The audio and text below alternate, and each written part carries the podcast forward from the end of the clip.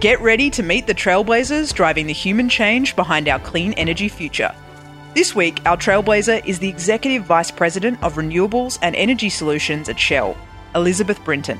A self professed tree hugger, provocateur, and change agent, our conversation connects an incredible array of dots across capital, storage, technology, policy, innovation, and partnerships. And the thing I love most about Elisabeth is the way that she always anchors to the end solution a just energy transition. Elisabeth passionately encourages us all to use this moment in time to bring everyone along on the journey. We're here to fuel a new energy conversation, and it starts with you.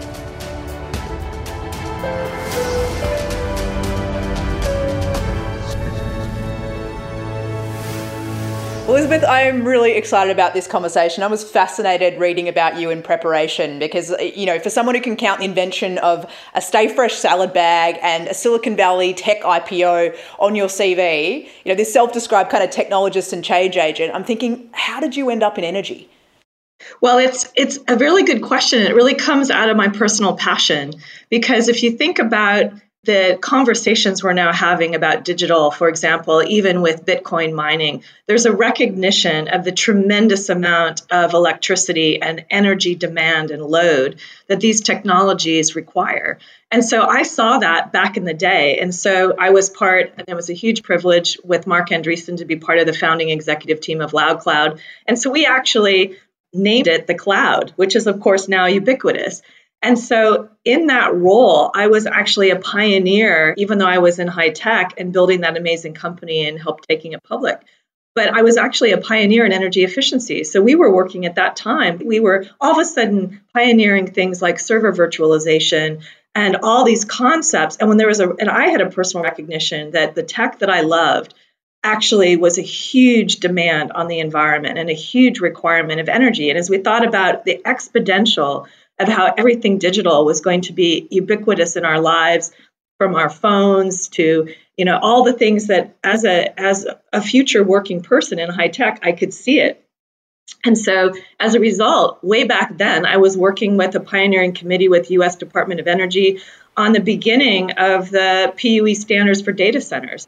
And so after the IPO and and I was thinking about the next step of my own life I really made a personal conscious choice to take my love. And I grew up in Seattle, Washington, hugging trees from when I was a kid. so I have a huge passion for nature. And I saw the connection between air quality, you know, now we call it climate change, but back then it was weather and air quality. And so the vocabulary has changed, but the principles are the same. So I saw that linkage. And so I made the conscious choice for the next chapter of my life. I want to take that love of digital, that application of leading edge software to the energy transition. And so I was very, very fortunate then to have the opportunity to join the executive team of a fabulous utility in California, SMUD, which was because of its it's a special district under the California Constitution. So it's a private business that has to hit returns and, and perform financially, but it, as a special district corporation, we also had more freedom to actually leapfrog ahead. So, as part of the executive team at that time, then I was um, helped then create landmark congressional legislation that actually helped us fund and leapfrog forward in the energy transition in California. Now those firsts are well known. So, for example, the very first carbon market, what came after AB 32, the very first renewable portfolio standard, all those things I had the privilege of being part of authoring um, with many other pioneers like Mary Nichols in the day. And so it was a conscious choice. And then ever since then, it's just been building foundation, foundation. And so part of those utility transformations led to Shell and moving moving me around the world because I took the show on the road as we were talking about a minute ago globally. Uh, then at the opportunity, Shell called and and I thought, wow, you know, here's an amazing branded company, 26th most valuable consumer brand on the planet sincere about transitioning the company and figuring this out. And I, you know, and the fact of the matter, very practically, is that big change takes big dollars and big balance sheet. And so Shell became the perfect platform because it has the balance sheet and it's at its core just a really really good company with a great brand and so i'm it's just an honor to be here Oh, well, you answered so many of my questions in terms of wanting to understand what high school you would have wanted to do. But I love that you're a tree hugger from Seattle from way back. And just, you know, that intentionality you had when you picked that chapter on this is what I'm going to do. You know, the choices that you made around why yes to any given company. And it sounds like from your point, you wanted to get involved at the where you believed your, your change, your work, your energy could have the greatest ripple effect in terms of the overall impact. Would that be a fair way of surmising that? That's a that's a brilliant summary. So uh, very good, Holly. that's spot on. so talk to us about joining Shell. I mean, you joined in, in 2018, steering the company's work in power, renewables, and low carbon tech. You've built a career on driving change. You talked about big change takes big dollars. How do you walk into a role like that and even on day one start to think about how am I going to have my impact here? How do I think about a, a level of change that's at that that scale? Well, it's a great it's a great question.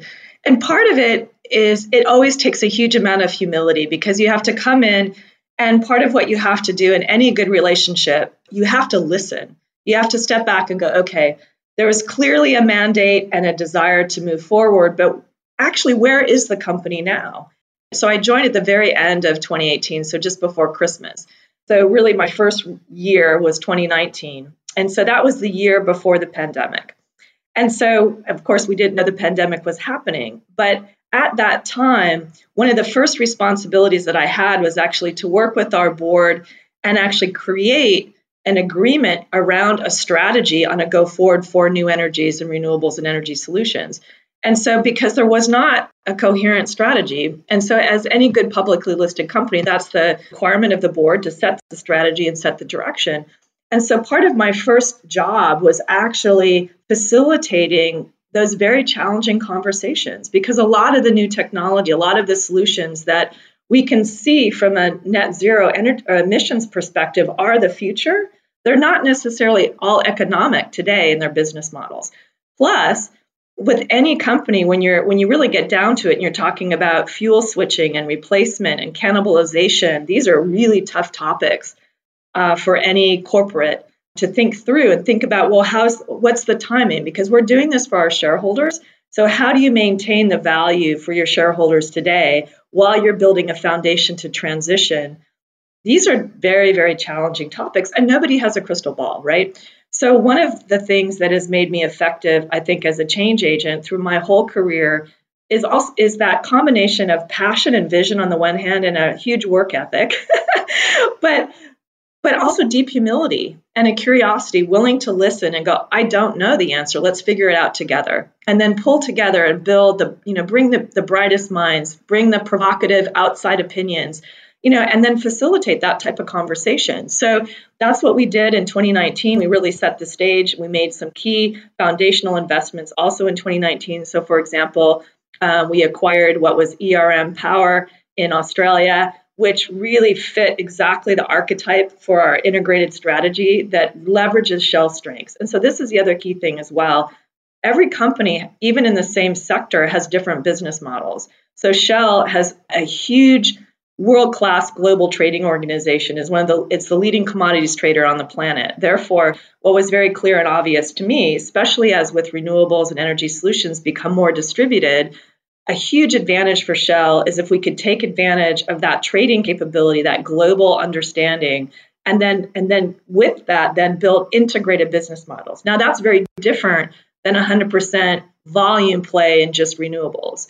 And so this is something that's some of the difficult conversations with capital markets and investors because they want everything to be the same. And each company has to take the responsibility of looking at itself and going, okay, what are our unique competitive advantages and strengths. So that was the first part. So when I arrived, I, I didn't realize how strong straight uh, Shell's trading capability was. I learned that, and I was like, perfect. That gives us an opportunity to do something differently than our peers, and at the same time, green begin this green transition, but in a way that's building strength to strength um, for Shell. Absolutely. And I want to come back to you as a change maker a little bit later, but let's get into that strategy first and your new energy transition strategy. You've set a lot of targets. Can you give us some more detail, particularly around growing your clean energy and mobility business? What can we expect from your future power business and your e mobility plans? Absolutely. Well, one of the things to reference as a foundation point, Holly, is the sky scenario. So Shell has been a leader at, at scenario planning for many, many years. It was one of the uh, things that attracted me to Shell, actually, is that willingness to be provocative and push itself in its own thinking. And so one of the things that is key is deep electrification. So currently, if you think about end use energy, about 80% of it today is hydrocarbons based. However, with with moving to net zero and the policy um, direction that we're heading um, towards Paris and beyond, that switch it flips to actually becoming 80% of electrification, including in the hardest to abate sectors. So, for example, if you look at the steel industry today, there's new electric arc furnaces and new technologies that are coming on that you can combine then with renewables to green hydrogen and actually produce green steel. So one of the things that were that was really important is that became the anchor scenario for Shell. And so then, um, in terms of, of disclosures, we've talked about by 2030 selling 560 terawatt hours a year, which is roughly twice as much electricity as we do today. And so, again, this is a really important strategic point. Many other companies give a naked megawatt hour target, which is a volume target. Now, we need tons of renewables, but the differentiation goes back to my point about trading. We, by design, are giving a terawatt hour number because that implies it's anchored on a sale to a real customer. And so it's actually that, that capacity and that utilization because we believed, and this is part of my experience over many years, is that I've learned you have to anchor demand and supply. And so if one gets out of balance with the other, you don't have a commercial sustainable business model. In the early days of solar, for example, we saw so many solar companies go bankrupt in the US. It's because it was all volume based without that underlying match between where the markets were ready to take in all of the solar, even if we knew philosophically it was the right thing to do. So that's that's really really important. So in part of Shell's targets by design, we've really landed them on value-based targets that are based on real transactions with our customers that then we know that we're producing EBITDA in the end for our um, shareholders as we build the business. You talked about like the sustainable commercial reality piece, and also I found it really interesting your comment around kind of the need for different business models, you know, even within the same industry. How do you think, as a diversified, complex, long-standing, in many ways a Goliath or a Titanic, we could describe, turning the ship and starting to play against all these pure play clean energy startups, not a Titanic, and new companies. We'll, we'll, we'll pick another type of ship, Holly, not a Titanic. but you know, it is uh, that whole piece around how how do you think about the idea of competing against smaller and nimble players, or do you think about an acquisition strategy or where where do they fit and how do you think about Shell relative to kind of pure play nimble startups? So in terms of the, the innovation of these companies, first of all, to achieve the big goal for the planet, we need everybody. So it's exciting. And frankly, with the level of capital that I have to deploy, the challenge is actually not capital, but actually opportunity of good investable companies. So if there's any listeners out there who are great entrepreneurs and building those um, pure play companies in my space, let us know because we are definitely, which is part of the answer to your question, we are we are part of our growth is through M&A. And so let me give you a specific example that also harks back to your question about targets, which is around EV charging and e-mobility. So clearly that is something that is really important to Shell. It's part of our Shell brand. Um, you know, we all know the Shell Pecten and the, the experiences in the different uh, retail stations, be sure of Shell.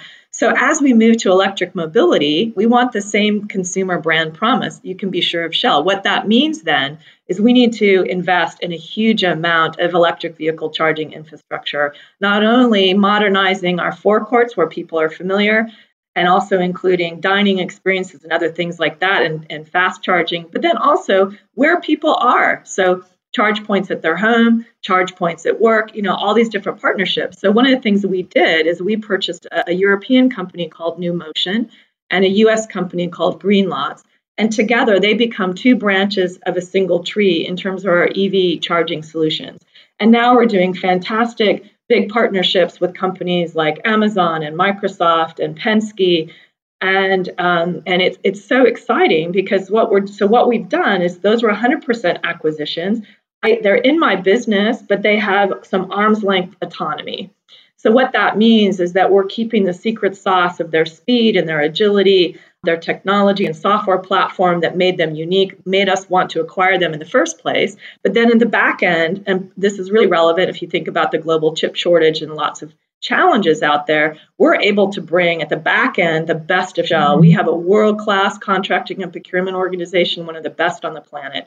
So, our contracting and procurement organization, our global legal teams, right now, I mean, they, they are worth their weight in gold because of the supply chain challenges coming out of the pandemic and shipping and so forth. So, I've got this huge, you know, fabulous, experienced global supply chain organization that I have behind these smaller, nimble startups. So ultimately, I'm building the best of both worlds. And so that's why, you know, our we've been able to say with confidence we're going to build a charging network for more than 60,000 charge points that we have today to over half a million by 2025 and then onward. And so we have growth um, ambitions of over 186% growth over the next decade um, in our EV charging. And so it's the best of both worlds that enable us to do that. And so, for example, we're going to be putting over 800 fast chargers in a leading UK supermarket chain. So it's very convenient. I used one of the uh, fast chargers here in the Netherlands the other day, and it and you know I went in, stopped in at the service station,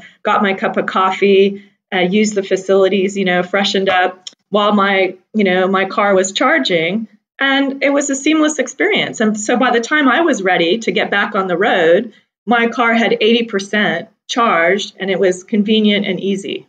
Now, I want to touch on the detractors and the skeptics and the critics because there's a lot of people outside the energy industry who are extremely skeptical about oil and gas industry playing a leading role in the energy transition. And they point to things like continued investment in fossil fuels and anti climate lobbying and, and climate denialism, even. How do you respond to that? And even your journey, you know, in, in saying yes to Shell to convince yourself from the standpoint of wanting to be someone that was in an organization that was being the change. Can you talk us through how you respond to those critics, but also, I guess, what you wanted to be sure of yourself before you said yes to Shell? Well, I'm going to answer the first part of your question with a bit of sense of humor because this gives you an insight of sort of how I roll, which is that um, one of my favorite artists is uh, Taylor Swift. And uh, she has this fantastic song, and she laughs about you know all the haters, you know, and uh, you know, and it's such and it's such a great song because the fact of the matter is, if you're ahead and if you're trying to lead change anywhere, you you get all these people that have animosity, that have skepticism, that point fingers. You're not good enough. You're not fast enough. You're not big enough. You're too, you know, et cetera, et cetera. So one of the things I've learned, which is why I love the Taylor Swift song, is that you have to be clear on your motives and your purpose. And then you just have to have a certain degree of a, of a thick skin and resiliency and soldier on. Because the fact of the matter is, and this is also personally, when I got the call from Shell, a huge part of how I'm made up is is about integrity. And I thought about it and I thought, what do I do as a businesswoman? I do fly on planes. Um, I do have, you know, I, at the time I had you know, electric and a hybrid vehicle. So I still there's some, you know, dependence on fossil in there. You know, I, I have horses. There's no such thing as a 100% electric heavy duty horse truck that can haul, you know, big horses. I mean, they are petrol powered. And I'm not going to stop going to horse shows. so, you know, so part of what I realized if I looked at my own life, as green as I am and as focused as, as I am in my own life, like, you know, my home has solar panels, I have deep energy efficiency, I, pra- I really put practice everything that I believe in. Even so, there were many places in my own life that still touched the basic core products that a company like Shell produces. So I thought, okay, first of all, I'm I'm honest with myself and and so that sense of truthfulness, I thought if this is a company, we and we think about society and you think about the economy and all the levers and role that energy plays in the economy, we truly need a transition. And so people who just say you can just like flip a switch and go, we're going to just go from here to there. You know, to give you an example, our HKN wind farm, massive offshore wind farm, and then it's going to be paired with a 200 megawatt electrolyzer. So you've got over 760 megawatts of green renewable offshore wind coming into a 200 megawatt green electrolyzer at the port of Rotterdam. That's going to produce enough green hydrogen for only 2,000 trucks. Only 2,000 trucks. So if you think about the scale impact and the urgency of the transition, it needs big scale companies like Shell who can put the capital in, who have the complex engineering organizations, because that also goes back to your early question. There's lots of phenomenal, innovative startups, and they do proof of concepts, and their technology works at a smaller scale. But moving any innovation, whether it's you know behind the meter microgrid technology, um, you know smart home, any of these things, when you go from a relatively small up to big, it is an exponential change in all the underlying infrastructure and digital backend, including your digital backhaul, your telecom, your cybersecurity. That's expensive, it's complicated, and all of this stuff is new still. So it's fraught with risk and challenge. And it also, from a commercial perspective, requires policy change. Uh, things in the power markets, in the gas markets, fundamentals around how things are priced in order to make these new types of solutions actually economic and deliver a return for shareholders. So when you talk about transition, part of what I love is the complexity, but that also just gives me the perspective, going back to your core question, that people who are critics, you know, critics, they simply may not understand. And at the same time, people that have a, a passion and a voice, I deeply respect because we need to push the hard conversations. We need to push for pace. And so it takes everyone. And many of, you know, one of my one of my closest friends that I just absolutely adore is this is a very senior leader at, at um, NRDC. And and I'm so grateful for his work as an example. And so together we've been able to part we partnered back in the day in California on the digital smart meter introductions, how that aligned with solving climate change it takes a village and it takes all of these voices. So for me, I'm quite relaxed and I really welcome the diversity of dialogue because it makes us better. Uh, so much in that answer uh, I want to delve into, but I want to double click for a moment on kind of the, the resilience, borrowing Taylor Swift's line, you know, shake it off. It's easier said than done. You know, someone who's been at the forefront of some really challenging conversations, I'm astounded to know that, you know, a bullet was shot at your home and things like that. How, at a personal level, do you uh, recharge? Do you reset after those tough conversations, after moments like that, moments where you're truly kind of feeling like sometimes you're just surrounded by the critics and the naysayers and people who say it can't be done?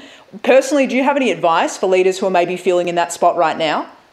Absolutely, Holly. And I really appreciate that question because ultimately, for all of us in our lives, whatever we do in our careers, and I think this is hopefully a take forward lesson from navigating through the unprecedented times of the pandemic as well we all we have to really anchor ourselves on our own spiritual truth. We have to have a sense of just comfort in your own skin. And so I'm able to have that resiliency because I really genuinely believe in what I do. So if I have a really super hard day, I can go, it was worthy. And so the fights and the and the tough times, the tough conversations, I know it's worthy work and I know that I'm showing up with honesty and integrity. So how are how I then recharge myself is I mentioned nature. I love my horses. I go out for a hack in the woods and I just love on my horses and I just, you know, I'm out there and I breathe the fresh air and I, I one of my hobbies that I took up during the lockdown when you couldn't do very much is I've always loved flowers and so I've become quite a hobby gardener and then photographing all my flowers. And and those simple things that just really ground for me it's grounding in earth. So it's literally getting dirt in my fingers petting my horses going for a ride gardening you know taking a walk on the beach holding hands with my husband and you know just watching the seagulls fly. I mean it's just very simple and I think that I hope that for everybody through the pandemic, this experience has reminded us of those simple things in life the importance of family, the importance of sleep and rest and exercise, the basics. That's what gives us then as human beings the ability to navigate through you know the complexities of modern life. And so it doesn't matter what career you're in. I mean i think about our healthcare providers and all the people that are really on the front lines how we can help each other make sure that we remember these basics. Get enough sleep drink water you know take care of yourself have a sense of whatever it is that refuels you at a spiritual level that's essential Absolutely. And you also touched on, you know, anyone who's involved in change is involved in tough conversations. And I wanted to ask you about those because you mentioned having them internally, you've mentioned having them externally. What advice have you got for leaders about leaning into those tough conversations and, and seeking to find common ground or at least understanding with people who come from a very different viewpoint and maybe don't, at least initially, uh, agree with whatsoever what it is that you're seeking to put forward as a, as a, a source of truth or a contribution to the conversation? Yes, well, part of that, and you, and you mentioned something when you talk about source of truth. So, one of the things that's really important to me is finding, and it's hard in this world, you have to actually do a lot of research to find a neutral fact base.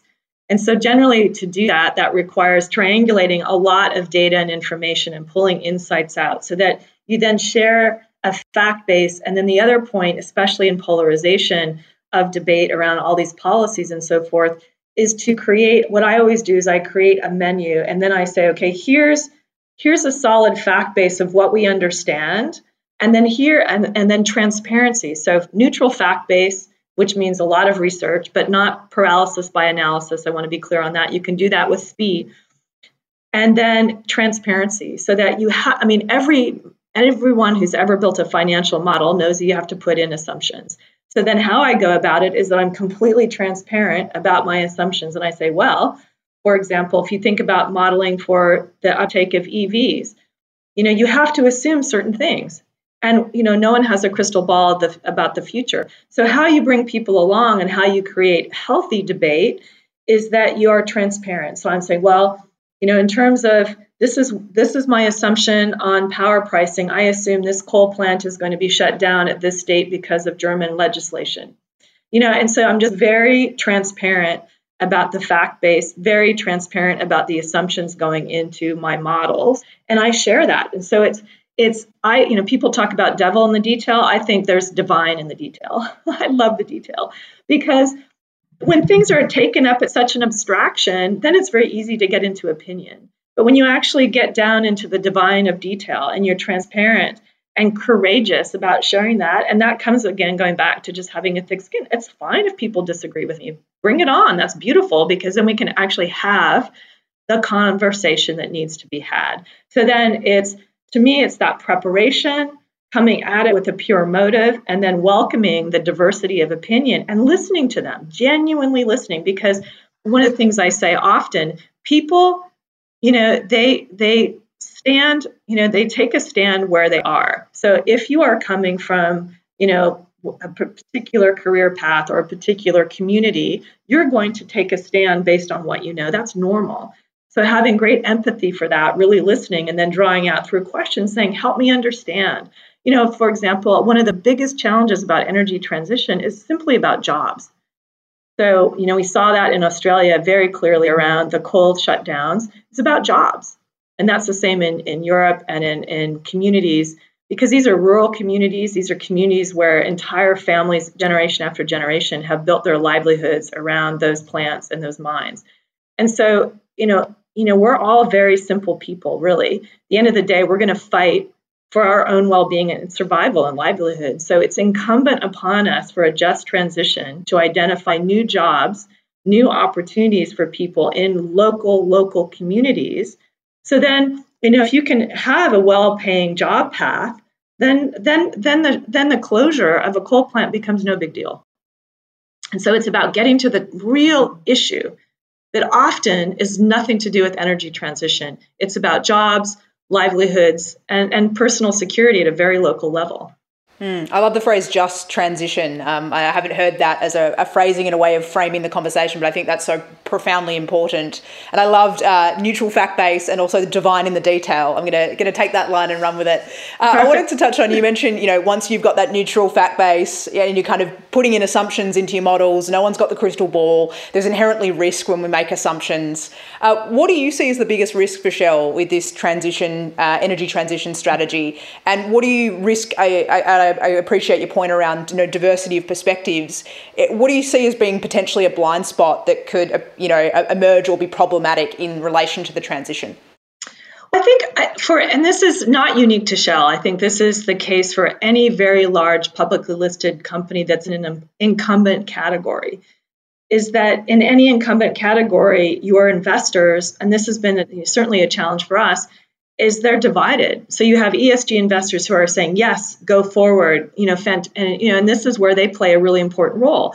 For example, like the Church of England saying, yes, we believe in this ESG invest, in, investment path and this transition, and we want you to invest more in renewables. And so we're going to stay in your register. And they've been very vocal about it in the Financial Times, which is invaluable. And I'm, you know, shout out to to the Church of England. I'm so incredibly grateful. For me to do my job, I need ESG investors who are courageous and willing to stay in and invest and believe in our balance sheet and help us because we need that capital in order to then in turn transition into new um, these renewables and new energy solution types of business models. Because let's face it you know one of the biggest challenges has been you know in the in the recent history a lot of the investors in oil and gas particularly uh, you know in the US that's what they just want to monetize um, the hydrocarbon assets.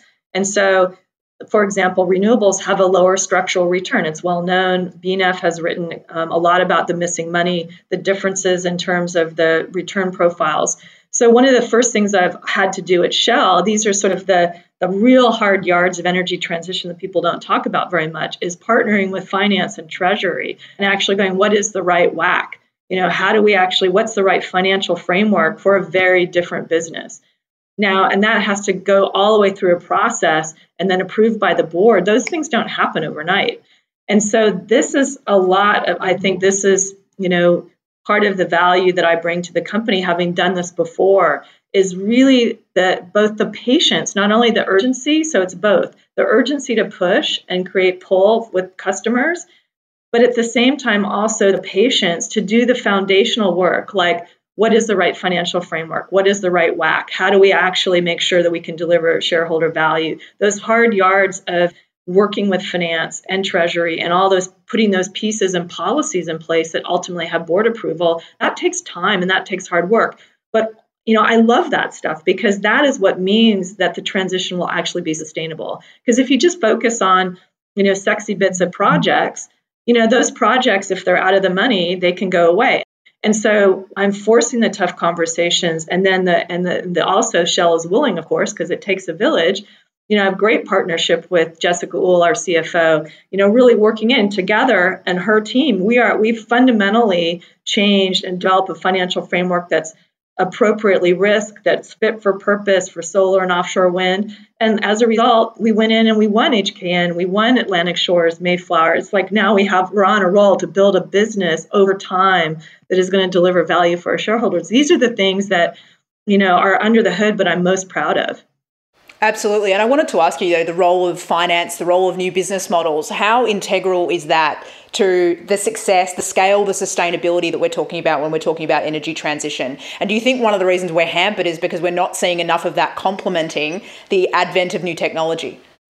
Uh, it is it is absolutely essential, and so one of the key things that, and I should I should add it onto my you know my profile, but but you know really really what is my secret sauce is that combination of digital and technology across physical and digital technology mapped with this business model and finance. And, you know, 25 plus years now of being really involved in the leading edge of finance and sustainability finance and, you know, helping to invent like we created uh, back in SMUD, we created Solar Shares, which is really the first type of solar leasing program in the world. So, so many of my firsts have all been that are on my CV are all about, again, this nexus between physical, digital, and financial. And so it's the financial business model and the architecture of how you do that, and then how you actually deliver returns and then performance for the capital markets and what these business models are, and then have the hard conversations about, you know, re- again, transparency you know, a, a solar project is not going to have the same return. It doesn't have the same risk profile. So, how do you match appropriately risk and return and have those those honest conversations as opposed to a lot of people are just like woo you know making stuff up i think that's been a core part of my secret sauce and success over the course of my career is is i'm not a banker but it's actually bringing that operational understanding, the financial understanding, and putting those pieces together that is sort of my secret sauce, actually. And it you know, for example, I had the privilege of speaking at Davos as part of a panel on sustainable finance earlier this year. And it's a huge passion area for me because we, essentially, if you think about electric vehicle charging, like I was talking about, that should be a new class of bankable asset. It's a new type of infrastructure. We need it everywhere. Um, range anxiety is real for, for people and travelers. And so, and so these are thinking about new asset classes. So how do we how do we cooperate with all the different levels of finance from you know private equity from all the way up to big family funds and offices that it can have more flexibility frankly and then think through the capital stack and how we set up these businesses and ventures and then ultimately the financial framework for big companies that's the only way we can make the energy transition Absolutely. I'm so interested in your own personal innovation habits because, you know, it strikes me, you know, what we tend to see industries think a certain way, companies think a certain way. It's very hard to come in and, and continue to have that outside perspective, particularly once we've been inside the tent for a while. How do you support yourself to think outside the box? You know, things like solar shares and where do you where do you seek inspiration from or where do you read and how do you look at the world in kind of a cross-pollinated way to be able to draw inspiration and ideas from other places? Ah, thank you. I love that question, Holly, because it is really the kind of the core of who I am, which is just a huge curiosity.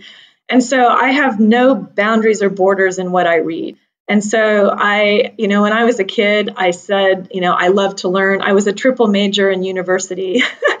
I don't know what I want to be when I grow up, and I still don't. And so as a result, I mean, I love everything from, you know, from fashion to chemistry to quantum physics to, you know, flowers and gardening. And I mean, I'm just like, and so so part of how I recharge is that I just allow my curious mind to go wherever it may be. And so I think part of, for me, how I'm able to invent and have vision and create these first is because I connect the dots. And so it is actually being very practical on the one hand, and this goes back to essentially being a farmer and having horses and just being really grounded, is like everything is about how you find a solution to a problem and then it's about then you know having the courage to go wow wow there's something really cool happening over here in the coffee industry that i could borrow and take over here.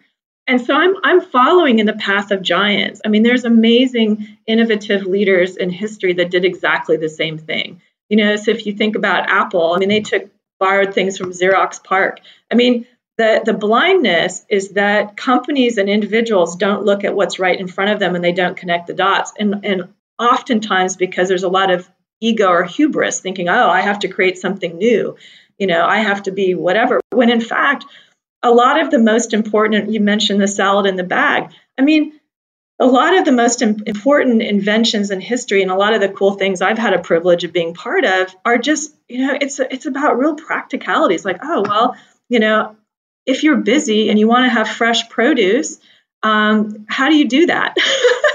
you know, so it's it's about really being simple. And and I think the most, you know, look at the, you know, whoever, and I can't remember the name of the person, but it was at 3M who invented the post-it note. I mean, that person was brilliant. That person's a hero of mine, you know, and so we also have to remember that sometimes the most useful things are completely low tech, like the post it note, you know, really. And so it's making sure that it's fit for purpose. And so if you think about energy transition, some of these really complicated things, it's like root root cause, root need. What do we really need? And that's part of what's missing too is that people people don't simplify enough. They don't they don't take it down to root mm-hmm. need and therefore they lose in abstraction the actual problem you're trying to solve. And that's to me I think one of the biggest risks you know, in, in tech in general is because people get romanced about the tech instead of actually the solution. And, and so that's the key thing that I anchor on is the solution. What are we really trying to solve? What is the real underlying need? And then, okay, how do we best do it in the most economic, effective, efficient way possible? You mentioned the lure of the tech. There's a lot of conversation at the moment about technology and data and the role that that's going to play in oil and gas and utility companies moving forward. How important is that going to be in terms of, and I guess actually more specifically, what do you think that oil and gas companies can learn from great innovative technology companies? Is there any examples that you take from your Silicon Valley experience around disruption that you think uh, is absolutely you know fit for purpose in the oil and gas industry at the moment? Absolutely. And I'm privileged to be part of a fantastic and groundbreaking global partnership that we have with Microsoft. And so that's a really great example of part of what they're focused on with Microsoft is how can you apply their years of experience with enterprise software and now the cloud and, and really being practical again with solutions to things like decarbonization. And so, um, one of the things that we're doing with that partnership is that we're then applying key technology solutions behind the scenes uh, at an enterprise level across RDS.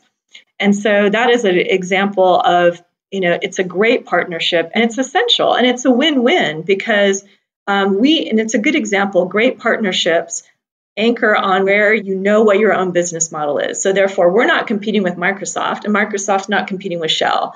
Therefore, we know what our swim lanes are, and then we can come together and partner on a really practical basis around net zero and advancing things that are mutually important. And going back to you know what I shared with you about my own anchor vision of how I came into energy in the first place was coming from tech. And so if you think about um, a company like Microsoft and all of the growth with digital, they have to do that in a green way. So they need us just as much as we need them because otherwise their carbon footprint is going to be bigger um, than ours you know, because of the growth of digital and the ubiquitousness of the cloud and tech. So, so it's actually these are essential partnerships which make them really, really well aligned. And then together they can bring their compute power, their innovation around AI and advanced internet technologies. We can bring our understanding of energy and then the prioritization of data because, you know, all data isn't useful. What you actually want are the insights that are going to drive economic activity. And so then we bring the expertise to go, no, no, actually, this portion of the data is actually when you bring it together, that's the insight that is magic. So it's a, it's a fantastic partnership that I'm really proud to be part of. I like the point that you made earlier that sort of sometimes we can be lured by the technology when a low tech solution will do, and that not all data is valuable, and that importance of nuance in the conversation around technology. And I wanted to ask you whether you thought there's too much conversation around technology in the kind of energy transition debate, and whether you think there's other perspectives we're perhaps missing or not hearing enough of. Well, it goes back to my comment about just transition. I think that the conversations around technology are essential. So it's not a it's not about less or more, it's about expanding the pie. And that's really to me what is essential about energy transition is that we don't just go, you know, to switch from one commodity to the other, but we use this moment in time in society to actually expand the pie, which is one of the reasons why I'm also really privileged of having the energy access business as part of my power business because we need to bring everyone along with us in a just transition. And what that means is then we need to think differently about how we apply technology to make it more affordable. And that's in, a, a bringing together both the physical and the digital technology and business models so that we can actually solve affordability. Because at the end of the day, someone's got to pay for it and and it's expensive. And so if we if we think and this has been where some of the energy transition gains fall apart at a political level domestically in different countries if if your home electricity bill goes way up that hurts people and you, people are left behind. And we saw that in europe. Um, when germany first did its energiewende a number of years ago um, all of a sudden, you know, the, the, the social justice aspect of the transition, because the, the actual home electricity bills went way up, over 35% of the population could no longer pay, afford to pay for their home electricity. That doesn't work. That's not how we're going to have an energy transition. And so what we have to do is we need to have this nexus of conversations and look at things from and policy from a systems perspective so that we don't like kind of it's like a balloon, you know, if you push the balloon one way then it pushes over here. So part of a just transition is actually solved by stepping back and looking at it from a systems perspective and going, okay, How do we time the transition? How do we time the shutdown of certain plants over here and then make sure that we have a pipeline of the renewable projects coming online at the same time so there's not a gap? It's these practical things that actually unlock the potential. You talked about policy debate there, and I know one of the things you've spoken about ref- before, reflecting on the energy policy debate, was the want to see more thoughtful questioning uh, of what we're trying to achieve, what the true goals are. Can you talk to us about multiple bottom line and, and the role that thoughtful questioning uh, might play leading into COP26, or needs to play in COP26? Yes, absolutely, absolutely, and it and it really goes just building on my comment a second ago, which is really about a systems perspective. So, for example, um, I mentioned green hydrogen a minute ago. And so, hydrogen is a good example of a technology that's all the rage at the moment and part of the discussion, which is a good thing. That's really good. But then we need to be very practical and go, okay, at scale, what are all the different dimensions that you need? In order to make green hydrogen work, you need to be able to accelerate the permitting of large scale renewables you need to be able to have power market reform so that you can actually think about capacity. You can think about actually also then um, reform on how you, you know, what the level of injection and gas pipelines are. You have to think about permitting and siting in hubs so that you can, because this is big kit. And so then you have to think, you know, so it gets really local really fast in terms of permitting, environmental, that type of thing.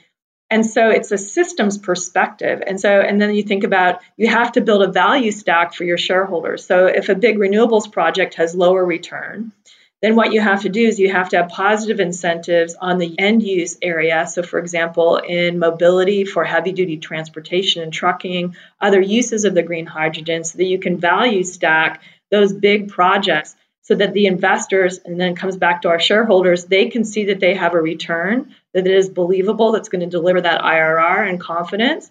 And so, and that you're creating again the demand pull on the one end from different industries, whether it's the greening of steel plus the greening of heavy transport, and then the electrons coming in.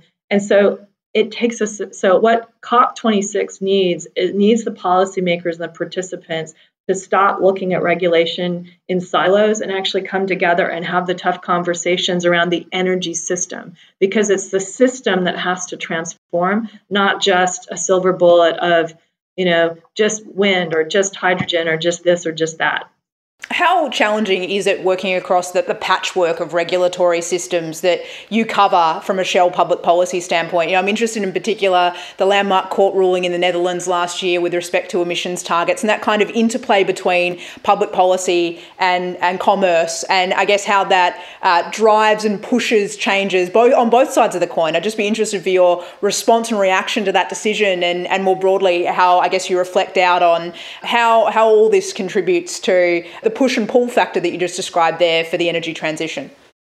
Well, first of all, what's really interesting about timing, and this is something that goes back to the very beginning of our conversation where you just you just have to have perspective and context and, and step back, is that you know Shell actually at our capital markets day and you know I'm you know I'm up there on the website and so forth talking about the business and where we're going. That capital markets day happened earlier in the year um, back in February, where we were very bullish about our acceleration in the energy transition, including um, over a 45% acceleration near term out to 2035. And so we were very clear about those things. And then the court ruling came out several months later because the court ruling was based on data and information that was already a number of years old. So that's a very practical perspective that the company has been accelerating moving on. I mean, so the basis of some of their argument happened before I was even hired, before I was even part of the company. And so there's a timing in the process that was out of alignment. And so of course it got lots of headlines. And and so what I know for sure is that I know what I was hired to do. I know that I, the business that I'm building, and that's what I'm focused on. And I know the work that we've done um, to put those accelerating um, targets in place for the business plan. And I also know practically that, for example, a big offshore wind farm, those take a few years to build. They don't, you know, there's not a magic wand.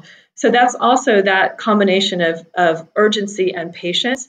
And so for me, all of the all of the external debate is incredibly valuable because again, it keeps everybody focused on what we all need, which is an energy transition. And in terms of Shell, what um, I'm comfortable with is the fact that we are really leaning in with urgency and the announcements that we had already made in the capital markets were ahead of that. And that's that goes back to my comment about those are the sort of neutral facts as it were.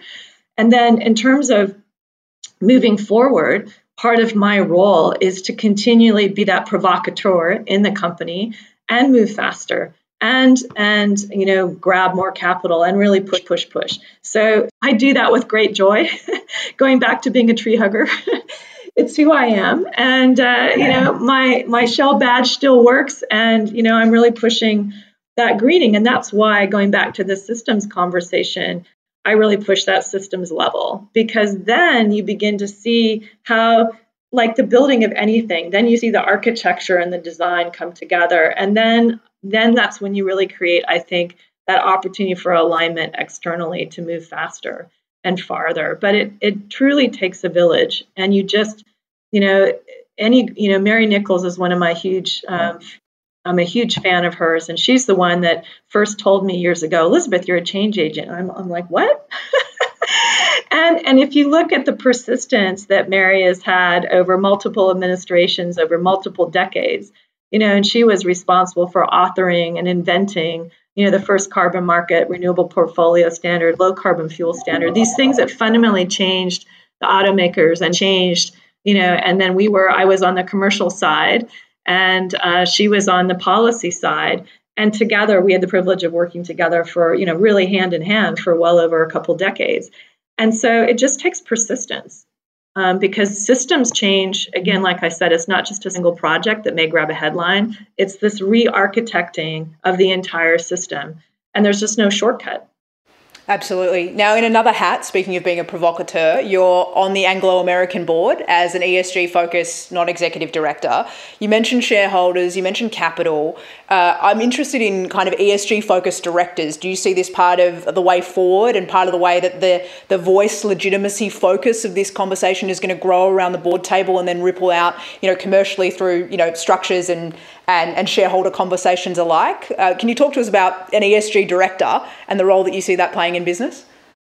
Yes, absolutely, Holly. And again, it's a great honor and privilege to be part of the Anglo American board and a member of the sustainability committee. And so, indeed, uh, one of the things, and, and RE100 has really set forward in part of their recommended approach that um, companies, that publicly listed companies, have um, this energy transition focused net. It's really important because um, exactly to the points that we've been discussing. And so, part of my role is bringing that commercial pragmatism where you know, this is my day job, this is my area of focus. And so I understand that how we can accelerate the company and at the same time what does a good financial project look like what are the risks and so it helps us exactly as we've been discussing build that right architecture and then that combination of both support for management when management wants to be courageous and at the same time the push for management when management may not be going fast enough and so it you know that's really the role because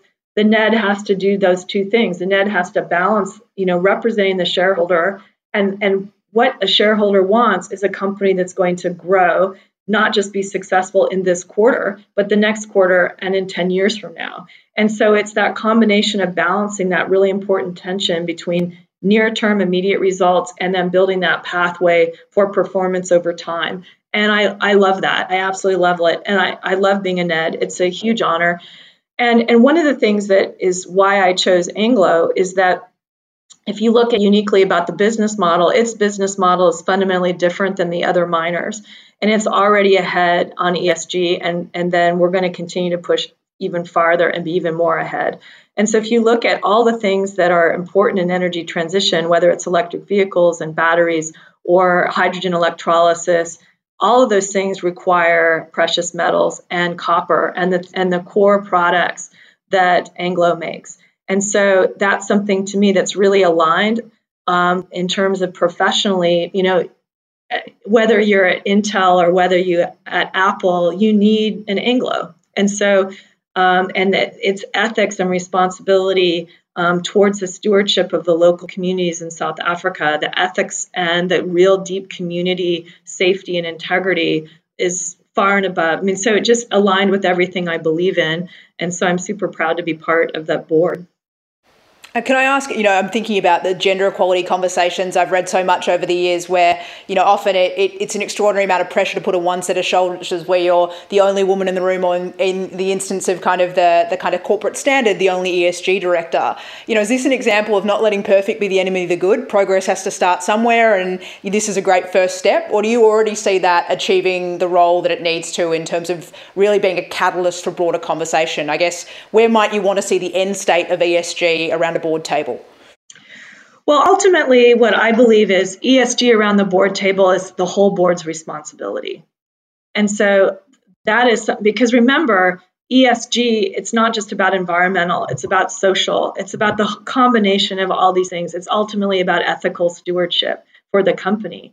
And so to me, you know, all these aspects of impact and uh, you know, a phrase that I love is is doing well by doing good you know and so to me every single board member should be an ESG board member because that is actually our human integrity. It's making sure that you know the workforce is ethically treated with fair compensation. It's about safety personal safety asset safety. It's about environmental stewardship. That's a great company. And so so that's where really ESG truly is every single board member's responsibility and every person in management's responsibility. And going back to Shell, something I'm really proud of is one of the first things I did when I first joined Shell at the end of 2018 was actually help establish the criteria where all of us as senior executives would be scored on our ESG contribution in the company and became a scorecard then for so what you what you measure is what matters and so this is something that that you know, is is you know, I'm really, really proud of. And I think this is exactly where all of us as senior leaders, as NEDs, as board directors, as executive leadership, as CEOs, you know, that's that's just fundamentally, I think, the opportunity going forward with society is that commercially businesses have the opportunity to be incredibly powerful forces for good. I love that piece around reflecting ESG in KPIs and reward and recognition, the way that actually rolls out through the enterprise. I want to ask you when you when Shell particularly, but any company kind of announces a strategy, it's a market signal for a lot of things, but one of them is for skills and future jobs and we talked about jobs are a critical part of this. What when you announced your strategy, was that a market signal for when it comes to future energy leaders, for skills that are going to be in demand in the business, for those who are thinking about, you know, the employment plan and the skills that are going to be in demand over the next, you know, two decades in the energy sector in Shell? What is it a market signal for? What's changing? Well, clearly, clearly, I think it is absolutely the perfect time to be coming into the energy uh, sector because it's clearly the direction of where we're headed. And so there's to your point it's really it's very clear that there's going to be great jobs in wind and in solar and in energy efficiency and e-mobility. And so um, young graduates and, and young people in school can see that there's you know a line of sight to these amazing careers. And i think that is tremendously exciting. I know that when i talk to my own nieces and nephews you know they're really eager to know what i'm doing and and you know i've i've had you know a number of different young people come and shadow me on the job and i really love mentorship and so forth. And so i mean it's an incredible what i encourage is that the energy sector there's no better time to be part of the energy sector because enough of the hard yards have been done so that it really it really is at this takeoff point for acceleration and growth um, in green and clean. And that is that is so exciting and so much fun. And it the thing is also great in terms of diversity is that you need every different skill set. You need engineers, you need chemists, you need philosophers and writers and economists and mathematicians.